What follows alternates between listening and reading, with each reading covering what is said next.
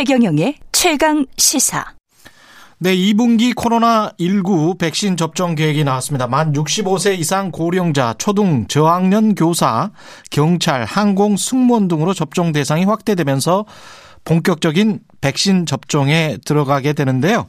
한편으로는 백신 안전성에 대한 이슈, 또 수급은 어떻게 제대로 될지 걱정되는 부분도 있습니다. 코로나19 예방접종 대응 추진단의 자문위원 이시죠. 최현석 고려대학교 안산병원 감염내과 교수 연결돼 있습니다. 안녕하십니까? 네, 안녕하세요. 예, 안녕하십니까. 그 아스트라제네카 백신에 대한 여러 가지 소식들이 들리고 있는데 덴마크, 노르웨이, 독일, 프랑스, 이탈리아 이런 나라들은 백신 접종을 일시 중단했는데요. 일시 중단한 이유가 뭔가요? 네, 일단 이제 아스트라제네카의 백신을 접종한 일부 몇몇 사람에서 혈전이 형성되고 이로 인해서 중증으로 진행한 사례가 있다. 이런 보고가 있으면서 말씀해 주신 몇몇 국가에서 일부 제조단이 또는 아스트라제네카 백신 전체에 대한 접종을 일시적으로 중단한 상태입니다. 이게 그 백신과 혈전이 형성됐다는 건 혈전 뭐 혈액이 응고됐다는 이야기죠? 네, 어, 그렇죠. 이제, 어, 혈액이, 어, 떡이 생기면서 그렇죠. 혈관을 막았다. 이제 이런 이야기인데요. 예. 그것과 어, 이, 그 백신과 이 혈전 형성과는 어떤 인과관계가 있다 없다는 아직 밝혀지지 않았고요.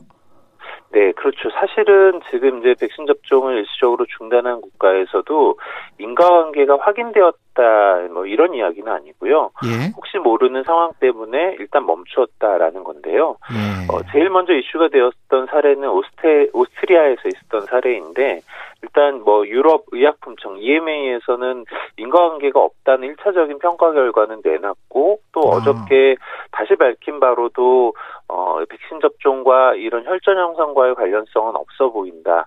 어, 또 백신 접종이 이익을 어, 이익이 위험을 상회한다 이제 이러한 판단 결과를 내놓기도 했습니다. 다만 EMA가 어 18일 그러니까 이제 아마 내일이 될 것 같은데요. 18일에 전문가 회의를 다시 한번 열고 예. 어, 추가적인 의견이 있는지 내놓을 예정이라고 해서 그 내용을 좀 살펴볼 필요는 있을 것 같습니다. 네, 영국, 캐나다, 호주 이런 나라들은 계속 하고 있더라고요. 아스트라제네카를. 네. 네, 그렇죠. 그러니까 지금 뭐 모든 어 아스트라제네카 백신을 사용하는 국가가 백신 접종을 중단하는 것은 아니고요. 예. 각 국가의 상황이나 판단에 따라서 접종을 진행할지 중단할지를 결정한 거죠. 중단을 결정한 국가도 말씀드렸던 것처럼 이런 상황이 인과관계가 있다라는 판단은 아닙니다. 그건 아니고 예. 뭐 유, 유, 어, 유럽 의약품청의 회의가 뭐 18일 날 있을 거니까 그 결과를 보겠다든가 혹은 잠시 상황을 멈추고 어 이제 앞으로 나오는 자료들을 보겠다 이제 이런 의견인 거거든요. 그래서 예. 실제로는 접종을 지속하고 있는 국가들도 상당히 있습니다. 우리 같은 경우는 그런 현상, 그런 이상 현상이 일어난 사람들이 있었습니까? 혹시 환자나 이런 경우가? 네, 현재 어, 질병관리청에서 이야기한 바로는 어, 유사 사례가 우리나라에서는 현재까지는 확인된 사례는 없다고 이야기했습니다. 아, 그렇군요. 그러면 보통 일반적인 이상 반응이라고 하는 경미한 뭐 현상이라는 건 뭔가요? 우리가 만약 백신을 맞게 되면 뭘 예상해야 하죠? 사실은 백신 접종하고 나면 어떤 백신이든지 접종 부위에 나타날 수 있는 이상 반응, 그러니까 뭐 붓거나 빨개지거나 아프거나 또는 전신에 있어서 몸에 몸살 기운이 돌거나 열이 나거나 근육통이 생기고 뭐 속이 좀 안 좋아지거나 이런 류의 증상은 나타날 수 있습니다. 이런 건 백신 접종하고 나서 면역 반응이 유도되면서 나타나는 거고요. 음. 아주 소수 일부의 사례에 있어서는 백신을 구성하고 있는 성분에 심한 알레르기 반응 같은 것이 나타나는 경우도 있을 수 있습니다. 그렇군요. 이 아스트라제네카 백신 같은 경우는 65세 이상 고령자 층에게도 우리도 맞기로 이제 한 거죠. 접종하기로. 네, 그렇죠. 사실은 허가는 이미 나 있었죠. 그런데 이제 65세 이상 어르신들에 있어서 어, 예방 효과의 측면에 있어서 조금 더 충분한 자료를 갖고 접종을 한다 이런 것이었기 때문에 이제 접종이 조금 미루어졌던 건데요. 예. 최근 이제 미국 아 어, 영국 뭐 스코틀랜드 이쪽에서 나온 자료에서 백신을 접종했을 때 입원하거나 중증으로 진행하는 이런 사례를 크게 감소시키는 어, 것이 확인되면서 어, 효과에 대한 논란이 어느 정도는 줄어들었기 때문에 접종을 결정하게 된 거죠. 이 백신 접종 다음 날 약간의 이상 반응 때문에 휴가를 좀 내야 되겠다. 이거 법제해야 한다 이런 이야기가 있는데요. 전문가들도 이 부분은 동의하십니까?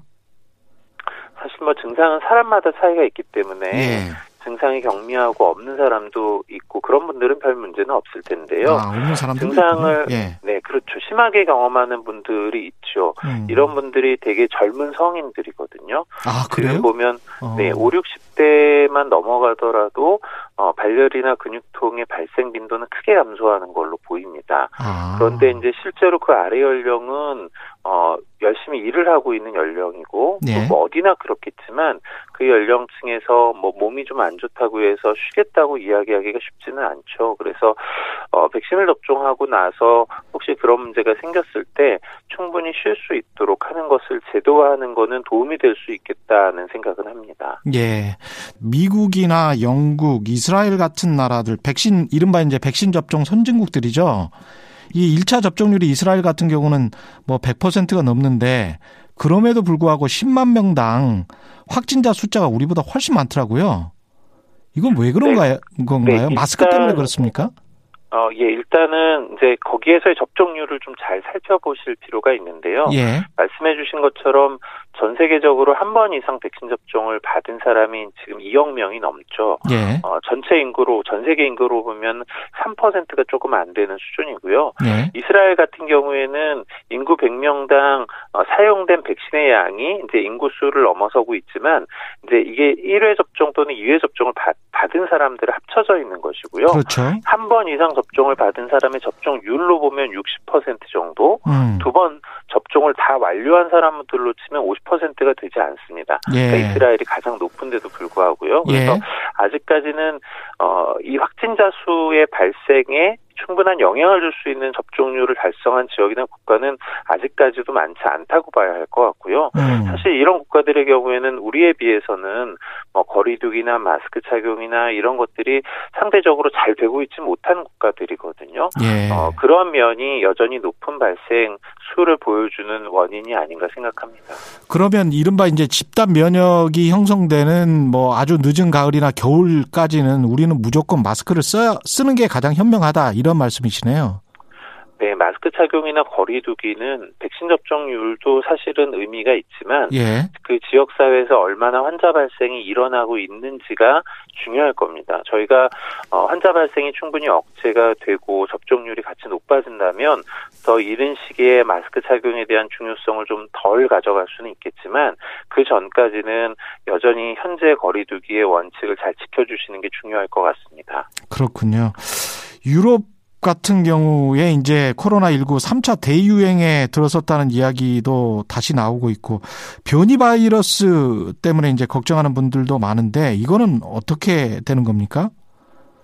사실 저희가 가지고 있는 여러 가지 불확실성의 측면이 있는데 그중에 예. 가장 중요하고 컨트롤이 어려운 부분이 변이가 아닌가 생각을 합니다. 음. 지금 이제 바이러스가 변이를 계속 거듭하고 있는 것이 맞고 점점 기존에 형성된 면역 반응을 회피하고 또 전염력이 높아지는 방향으로 가고 있거든요.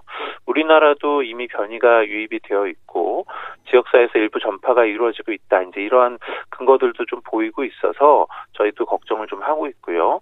이 변이가 주된 유행주가 되는 상황을 최대한 늦출 수 있어야 피해를 줄일 수 있지 않을까 생각은 하고 있고 그러한 측면에 있어서 여전히 우리가 해오던 뭐 방역의 수칙 이런 것도 중요하고요. 또 지금 우리가 사용하고 있는 백신도 의미를 여전히 갖는 것이 백신 접종을 통해서 중증으로 진행할 수 있는 사례를 감소시켜주는 효과는 변이가 있더라도 상당 부분 유효할 가능성이 높고 또 결국 변이가 잘 생기지 않도록 만들려면 전파를 줄여낼 수 있어야 되거든요. 네. 그런 측면에서 백신이 여전히 유효한 측면이 있기 때문에 어, 백신 접종 역시 변이를 고려하더라도 어, 의미를 갖는다고 생각합니다.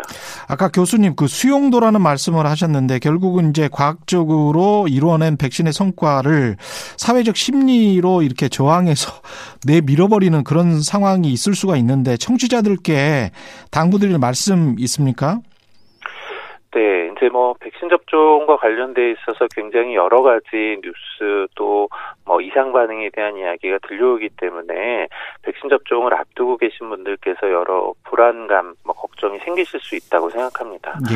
근데 이제 그런 것들을 고려하더라도 코로나19 백신 접종이 저희가 어, 위험에 비해 유익이 높다는 말씀을 드리는데요. 이것이 음. 단순히 뭐 사회적인 관점에서만 그런 것이 아니라 예. 각 개인의 관점에서 보았을 때도 그렇다는 거거든요. 이기적으로도 그렇다. 예. 네. 특히 지금 저희가 2분기 접종을 앞두고 있는 어르신분들이 접종이 저는 굉장히 중요하다고 생각하는데 음.